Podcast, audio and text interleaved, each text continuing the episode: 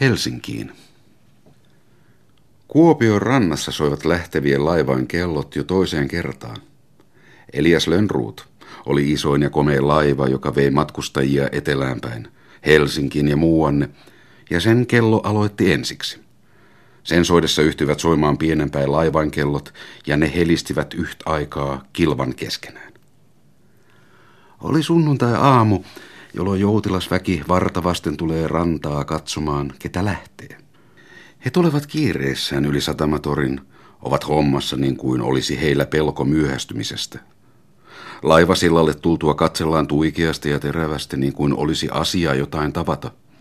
Mutta sitten rauhoitutaan ja asetutaan vähän taammaksi tarkastamaan niitä, jotka ovat lähtevän näköisiä. Antti oli ylioppilas. Hän oli suorittanut tutkintonsa mennä kevännä ja oli nyt lähdössä ensi lukukaudekseen Helsinkiin lukemaan.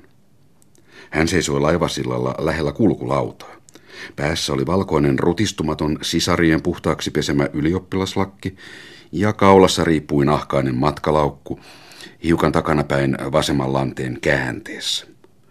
Paltto oli nähtävästi uusi, eilen räätälistä saatu, Samettisella kauluksella ja pienestä rintataskusta piipotti punaraitainen nenäliina, joka oli siihen siististi ja varovasti hypistetty. Kuule Antti, eiköhän sinun jo pitäisi nousta laivaan. Se saattaa lähteä ja sinä ehkä jäät, jos ne ottavat pois laudan. Se oli hänen äitinsä, joka häntä laivaan kiirehti. Koko perhe oli tietysti saattamassa, nimittäin isä, äiti, kaksi sisarta ja muutamia sukulaisia ja tuttavia. He seisoivat ahtaassa ryhmässä Antin ympärillä ja odottivat vaan kellon kolmatta kalahdusta, joka aina tuntui viipyvän niin kauhean kauan. Antti oli nähtävästi pahalla tuulella. Otsa rypyssä ja olkapäitään hermostuneesti kohotellen seisoi hän äitinsä vieressä syrjittäen häneen. Äiti oli pieni, matala ja hento, eikä ylettynyt poikaansa kuin parahiksi kainaloon. Levottomana ja huolekkaana koetti hän kuitenkin saavuttaa häntä edes silmiin näkemään.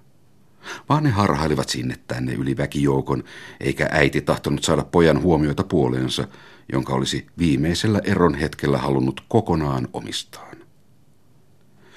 Ketä sinä Antti katselet? Onko sulla siellä joku, jota tahdot tavata? Ei ole, Antti käänsi kasvonsa toisaan päin haiduttaakseen noita, jotka seurasivat jokaista hänen liikettään ja kasvojensa värettä. Mutta vähän ajan päästä kiintyi hänen huomionsa kuitenkin taas sinne, missä oli väkeä kokoontunut toiselle laivasillalle, ilman lähtöön. Muistitko Antti ottaa kalvokkaat käteesi? Eihän sulla niitä olekaan.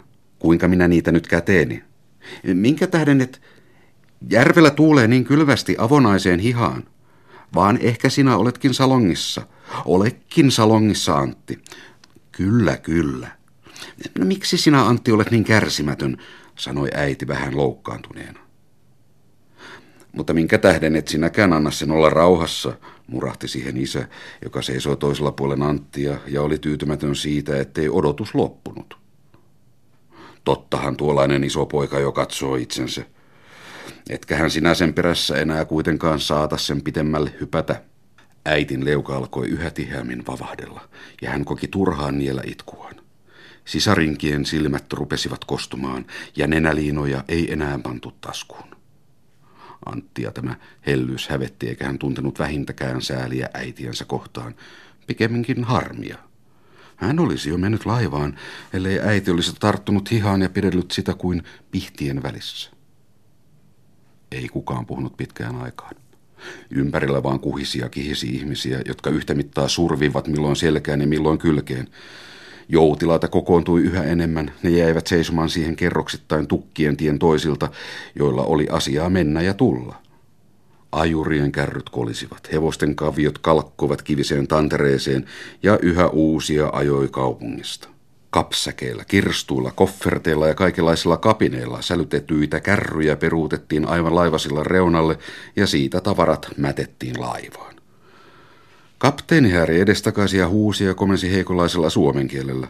Ja laiva puhkui malttamattomuudesta. Piipuista ja kupeessaan olevasta reiästä puhalsi se valkoista höyryä, joka peitti peräpuolen sakeaan pilveen. Konekin jo hiljaa käydä jyskytteli, koetteli voimiaan ja köydet olivat pingoillaan kuin juoksuhaluisen syöttilään ohjakset, jota ei ajajansa päästä menemään, mutta joka hirnahtelee ja kuolaimiaan pureskellen jalkojaan nostelee. Sitä katselivat siinä Antti, hänen isänsä ja sisaret ajattelematta mitä katselivat. Mutta äiti vaan katseli Anttia. Isä oli pienenlainen, vähän kymärähartiainen mies ja hänen palttonsa kaulus oli pystyssä. Kädessään oli hänellä päästään koukistettu meren ruoko. Sisaria oli kaksi, jotenkin yhdennäköisiä. Molemmat olivat hepuetut aivan samanlaisiin vaatteisiin. Vanhempi oli vähän vakavamman ja kuivemman näköinen. Nuoremmassa sitä vastoin näkyi vielä tuota notkeutta ja mehua, joka on omituinen 20-vuotiaalle, mutta joka pikkukaupungeissa tavallisesti niin pian haihtuu. Yhdessä kohden seisominen kävi hänelle ikäväksi, ja hän kääntyi puhelemaan erään hyvän ystävänsä kanssa. Sinun veljesi menee Helsinkiin, kuuli Antti ystävän sopottavan. Niin, hän menee. Tuleeko hän jouluksi kotiin? Kyllä hän tulee. No onko sulla ikävä häntä? Kyllä tuntuu tyhjältä, kun hän on pois. Eikö sulla ole muitakin ikävä? Ketä muita? Pekkahan menee kanssa tässä laivassa. Missä hän on, kun ei häntä vielä näy? Voi voi, en minä tiedä, ja laiva kohta lähtee. Tuolla hän jo juoksee. Pekka, joka sieltä tuli, oli näet Antin nuoremman sisaren sulhanen. Eivät he kuitenkaan vielä julkikihloissa olleet. Ainoastaan sukulaisille oli sanottu asiasta, jota ei tahdottu ilmaista ennen kuin Pekka oli suorittanut papin tutkintonsa, joka tapahtui jouluksi. Oli Anna kertonut sitä myöskin jollekuille parhaille ystävilleen suurena salaisuutena, ja muuten tiesi sen sitä paitsi koko kaupunki. Yhtä kaikki tervehti Pekka yhtä kylmästi ja kohteliasti morsiantaan kuin kaikkia muitakin, sillä hän osasi käyttäytyä ja taisi hillitä tunteensa. Hän tuli kapsäkkien kantaen, rynnisti leveällä hartiollaan seisovia syrjään ja teki tervehdyksensä itsetietoisen tyytyväisesti. Sinun veljesi menee Helsinkiin, kuuli Antti ystävän sopottavan. Niin, hän menee. Tuleeko hän jouluksi kotiin? Kyllä hän tulee. No onko sulla ikävä häntä? Kyllä tuntuu tyhjältä, kun hän on pois. Eikö sulla ole muitakin ikävä? Ketä muita? Pekkahan menee kanssa tässä laivassa. Missä hän on, kun ei häntä vielä näy? Voi voi, en minä tiedä, ja laiva kohta lähtee. Tuolla hän jo juoksee. Pekka, joka sieltä tuli, oli näet Antin nuoremman sisaren sulhanen. Eivät he kuitenkaan vielä julkikihloissa olleet. Ainoastaan sukulaisille oli sanottu asiasta, jota ei tahdottu ilmaista ennen kuin Pekka oli suorittanut papin tutkintonsa, joka tapahtui jouluksi. Oli Anna kertonut sitä myöskin jollekuille parhaille ystävilleen suurena salaisuutena, ja muuten tiesi sen sitä paitsi koko kaupunki. Yhtä kaikki tervehti Pekka yhtä kylmästi ja kohteliasti morsiantaan kuin kaikkia muitakin, sillä hän osasi käyttäytyä ja taisi hillitä tunteensa. Hän tuli kapsäkkien kantaen, rynnisti leveällä hartiollaan seisovia syrjään ja teki tervehdyksensä itsetietoisen tyytyväisesti. Kun hän oli kaikkia tervehtinyt ja antanut kättä kaikille, ryhtyi hän vilkkaasti puhelemaan ja selittämään, minkä tähden oli viipynyt ei ollut saanut ajuria. Suurella uteliaisuudella sitä sisaret kuuntelivat ja kaikki sukulaisystävät, sillä Pekka oli aina ollut tätien lemmitty. Hän oli siivopoika, kuului raittiusseuraan, ei tupakoinut, joi ainoastaan kahvia, teetä ja vesiä, luki ahkeraan ja rakasti jutella. Vaan nyt keskeytti hänet Antin äiti. Hän pyysi Pekkaa, joka oli vanhempi ja kokeneempi, pitämään huolta Antista ja neuvomaan häntä kuin nuorempaa veljeään. Ja Antin piti kuulla ja ottaa vaaria siitä, mitä Pekka hänelle sanoi. Antti kohotti kärsimättömästi olkapäitään, sillä hän ei voinut sietää Pekkaa. Sellainen sileänaamainen esimerkki, josta hänen alinomaa käskettiin vaaria ottamaan. Hän ei suinkaan ollut mikään lapsi enää, joka ei olisi kyennyt toisten taluttamatta kävelemään – hän oli täysikasvuinen mies ja kokenut enemmän kuin moni muu nuori mies hänen iällään. Johan hän oli ollut onnettomasti rakastunutkin ja oli parhaillaan. Pekka vastasi äidin kehotukseen ainoastaan epämääräisellä hymyilyllä, sillä sisaren sulhasena tahtoi hän olla hyvissä väleissä veljen kanssa, jota kaikki kotona ihailivat. Pekalla oli kapsekkinsa koko ajan kädessään, ja sisaret kehoittivat häntä viemään se laivaan ja tulemaan sitten takaisin vielä juttelemaan. Mutta silloin katsoi isä kelloaan ja ilmoitti miltei vihaisesti, ettei ole aikaa jäljellä kuin puolitoista minuuttia joka menee, niin se on parasta, että heittää hyvästinsä ja jääpi laivaan samalla. Äiti tarttui Anttia napin läpeen ja veti hänet muista vähän erilleen. Pane sitten palttoosi kiinni, Antti. Nyt tuulee niin kylmästi. Jos laivassa nouset kannelle, niin ota turkki hartioillesi. Mutta missä on sinun kaulaliinasi? Siellä se on jossain, en minä tiedä. Ja kirjoita sinäkin ainakin kerta viikossa, jos et joka postissa ennätä. Kyllä minä kirjoitan. Ja koita nyt Antti elää niin säästäväisesti kuin mahdollista, kun pappa tahtoo niin tarkkaa tiliä. Sinun on ehkä vaikea panna kirjaan kaikkia pikkumenoja, niin tässä on sinulle vähän käsirahaa, joita minä olen säästänyt.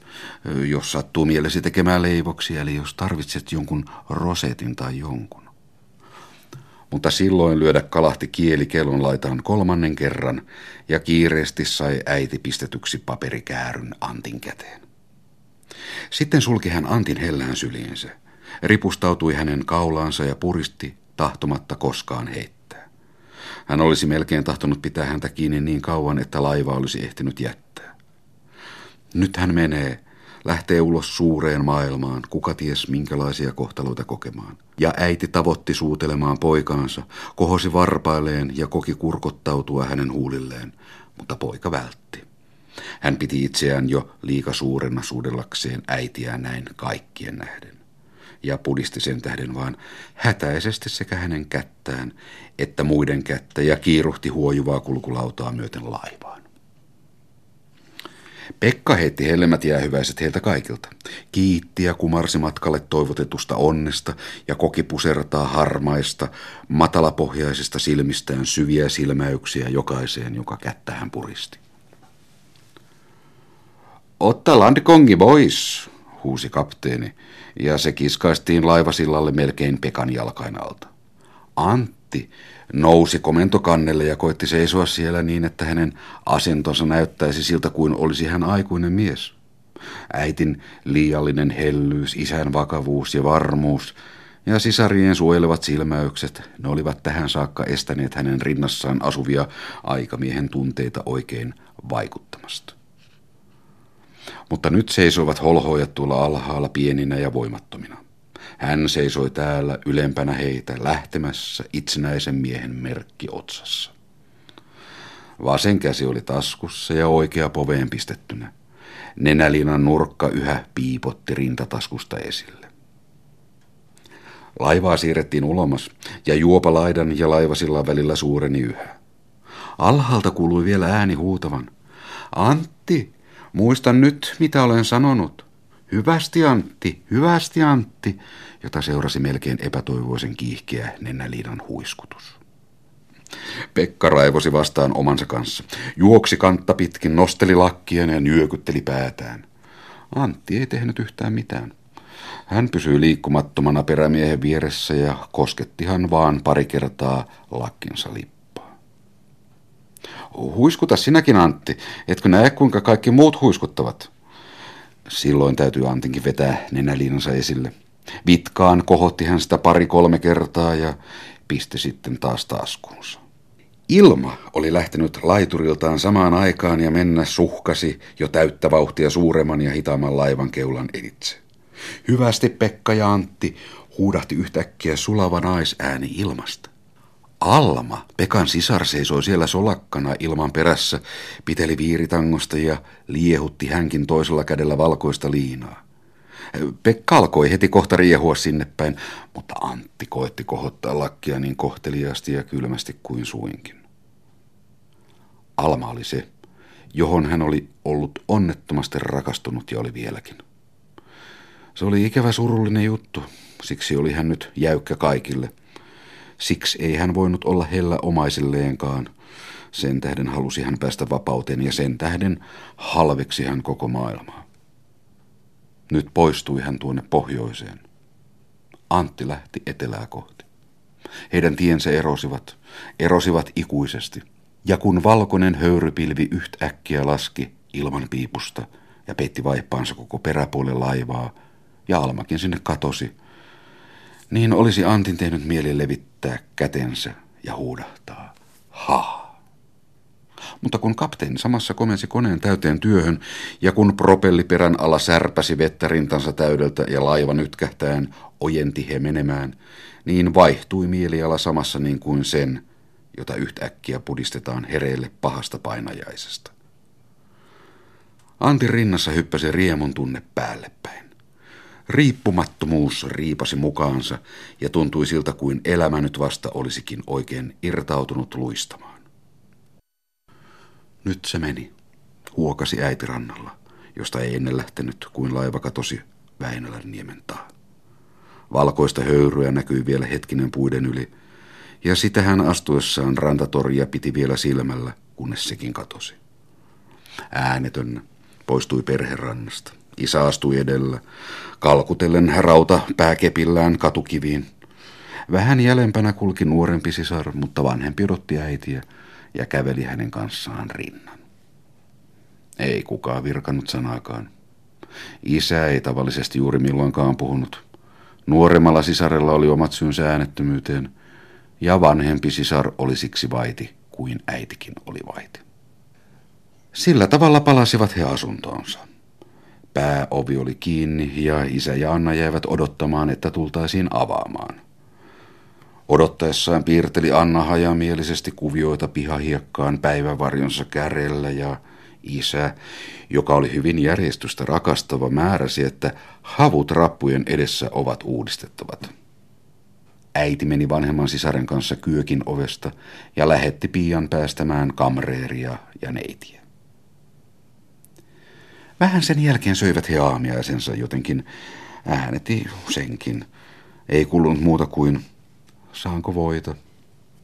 Ja tahtooko pappa vielä maitoa? Ja sitten alkoi tavallinen jokapäiväinen elämä. Isä istui työhuoneessaan kirjoitellen ja muuttautui sieltä virastonsa kirjoittelemaan.